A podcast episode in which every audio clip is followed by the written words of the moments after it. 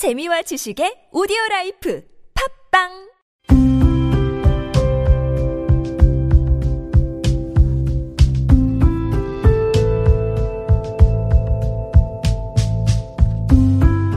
칼럼을 읽어드립니다.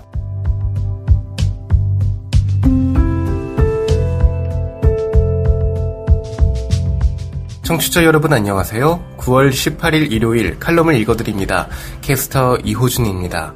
칼럼을 읽어드립니다에서는 여러분과 같이 고민하고 장에게 최신 정보를 담은 글을 골라 전해드리고자 하는데요. 그럼 바로 오늘의 칼럼 만나보시죠.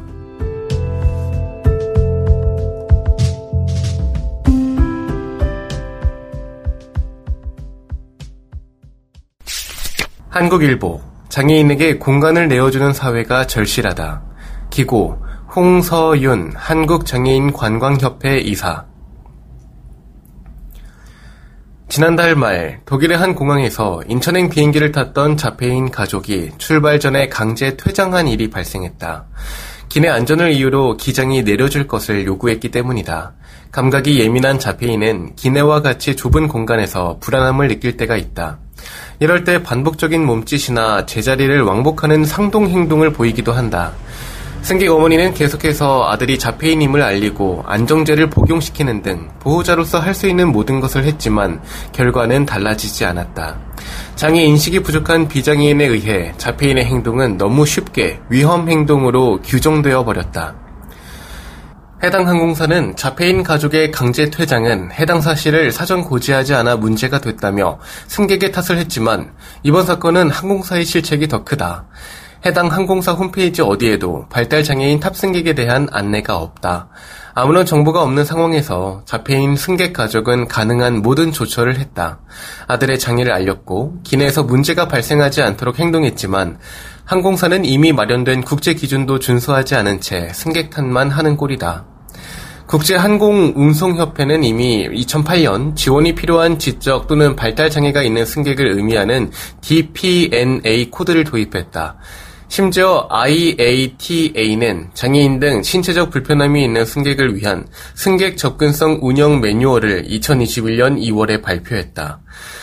해당 항공사는 IATA 이사회의 일원이지만 14년 전에 만든 발달장애인 탑승객 코드가 발행된 지 1년이 지난 접근성 매뉴얼 준수는 등한시하고 있다.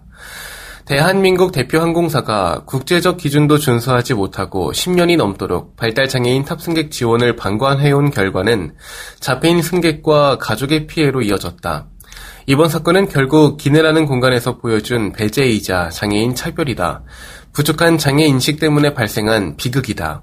만약 항공사 홈페이지에 발달장애인 탑승객 안내가 있었다면 항공사가 DPNA 코드를 활용했더라면 항공사 직원과 승무원이 장애 인식 개선 교육을 꼼꼼히 받았더라면 보다 장애 친화적인 항공기 시스템이 운영되었더라면 잡혀인 승객과 그 가족이 비행기에서 하차하는 일은 발생하지 않았을 것이다. 건축가 유현주는 공간이 만드는 사회 시스템이 주는 제약이 보이지 않게 사람을 조종한다라고 했다. 의도하든 의도하지 않든 장애인은 사회적 공간에서 배제와 차별에 끊임없이 노출되고 있다. 때로 그 공간은 이번처럼 비행기가 될 수도 있고 버스, 지하철, 식당, 학교, 직장처럼 무수하다. 공간에 어떤 사람이 존재하는가에 따라 시스템은 쉽게 달라진다. 즉, 장애인에게 공간을 내어줄 수 있는 사회여야 한다. 우리나라는 이제 선진국이다. 다양한 국민이 다양한 모습으로 하나의 공간에 존재할 수 있다는 인식의 기본 전제가 절실하다. 지금 여러분께선 KBIC 뉴스 채널 매주 일요일에 만나는 칼럼을 읽어드립니다를 듣고 계십니다.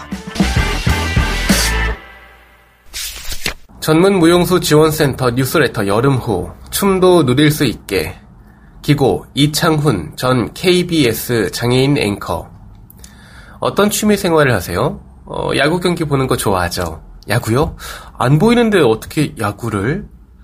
사람들이랑 이야기하다 보면 의뢰 듣는 반응이다. 야구를 비롯한 스포츠 경기는 벌어지는 상황을 실시간으로 눈에 담아야 묘미인데 전혀 앞을 볼 수 없는 장애 정도가 심한 시각장애인이 이 즐거움을 향유할 수 있으리라 생각한 사람은 많지가 않다. 그러니까 위와 같은 반응을 보인다. 아, 야구요? 어, 라디오나 텔레비전, 요즘에는 뭐 포털에 들어가서 중계 방송을 듣죠. 상황을 전달하는 캐스터, 상황을 설명하고 평가하는 해설가의 음성을 들으며 따라갑니다. 투수가 공을 던지면서 그 공이 방망이에 맞거나 포수 밑에 꽂히는 그 잠깐의 시간을 같이 긴장하면서 캐스터 목소리에 귀를 기울이죠. 어, 그러다가 들리는 목소리에 일희일비하며 더 몰입해요. 이 정도 설명하면 대체로 고개를 끄덕인다. 2000년대 후반, 우리는 피겨 여왕 김연아에 열광했다. 그녀의 동작 하나에 박수가 쏟아졌고 겨울 올림픽의 관심도 증폭됐다. 겨울 올림픽, 그것도 김연아 선수의 스케이팅을 들으러 텔레비전 소리에 귀를 기울였다. 그동안 야구를 비롯해 공을 다루는 경기의 중계방송에 익숙했던 내게 몸과 날로 펼치는 경기는 어떻게 전개될지 궁금증을 자아냈다. 음악이 흐르고 연기가 시작되자 캐스터는 작은 목소리로 동작을 전달했다. 그 사이 해설가는 동작 관련 상세한 설명과 평가를 얹어 이해에 도움을 주었다. 그리고 현장에서의 박수와 환호가 이어졌다.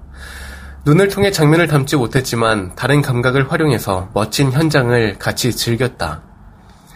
지난해 9월 무용 공연을 현장에서 직관할 기회를 얻었다. 음악, 연극, 뮤지컬, 일부 영화는 소리 정보로 관객과 함께 호흡하는데 무용은 시각 정보가 대부분이기에 관심 밖이었다.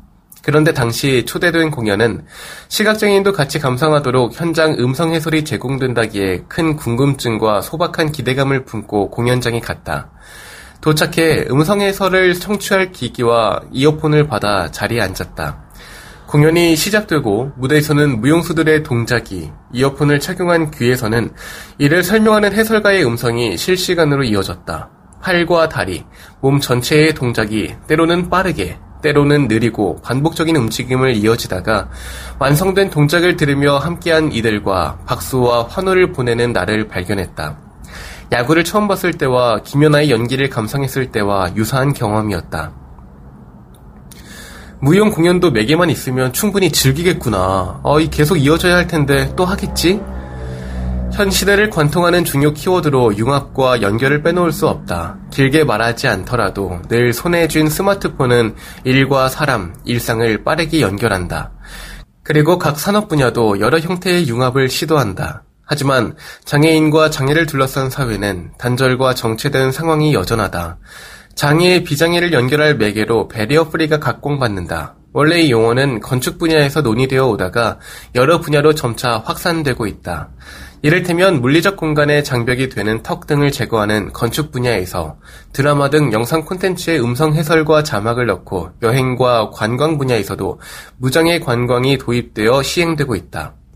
마찬가지로 무용 음성 해설도 장벽을 깨고 보이지 않는 사람도 즐겨야 한다는 필요와 공감의 확산이 중요하겠다. 그러나 이 정도의 방향만 가지고는 몇 번 의미 있는 사업을 진행할 수 있을지 몰라도 지속 가능하지 않다. 시각장애인을 포함해 무용의 어려움을 느끼는 사람에게 접근성을 높일 수 있는 방안 또는 음성해설이 무용을 즐길 하나의 장르로 자리매김할 전략이 필요하다. barrier free를 제작하는 한 단체는 유명 배우를 음성해설 내레이션에 투입하고 감독에게 barrier free 연출을 맡겨 대중의 이목을 끌게 하고 작품을 또 다른 시선으로 바라보게 한다. 제작에 참여한 한 감독은 인터뷰에서 barrier free 영화는 소위 감독판처럼 장르적인 특성을 갖는다고 말했다. 영화 종사자들은 기꺼이 이 단체의 홍보대사를 맡는데 주저함이 없다. 야구를 비롯한 스포츠 경기가 중계되지 않았다면, 김연아 선수의 연기가 방영되지 않았다면, 야구장에서 경기를 여는 시구를 해볼 기회조차 없었고, 김연아 선수 관련 대화에 어떠한 말도 얹지 못했을 거다. 혹시 아는가? 음성 해설을 통해 무용을 접한 누군가는 춤을 매개로 또 다른 꿈을 꿀지.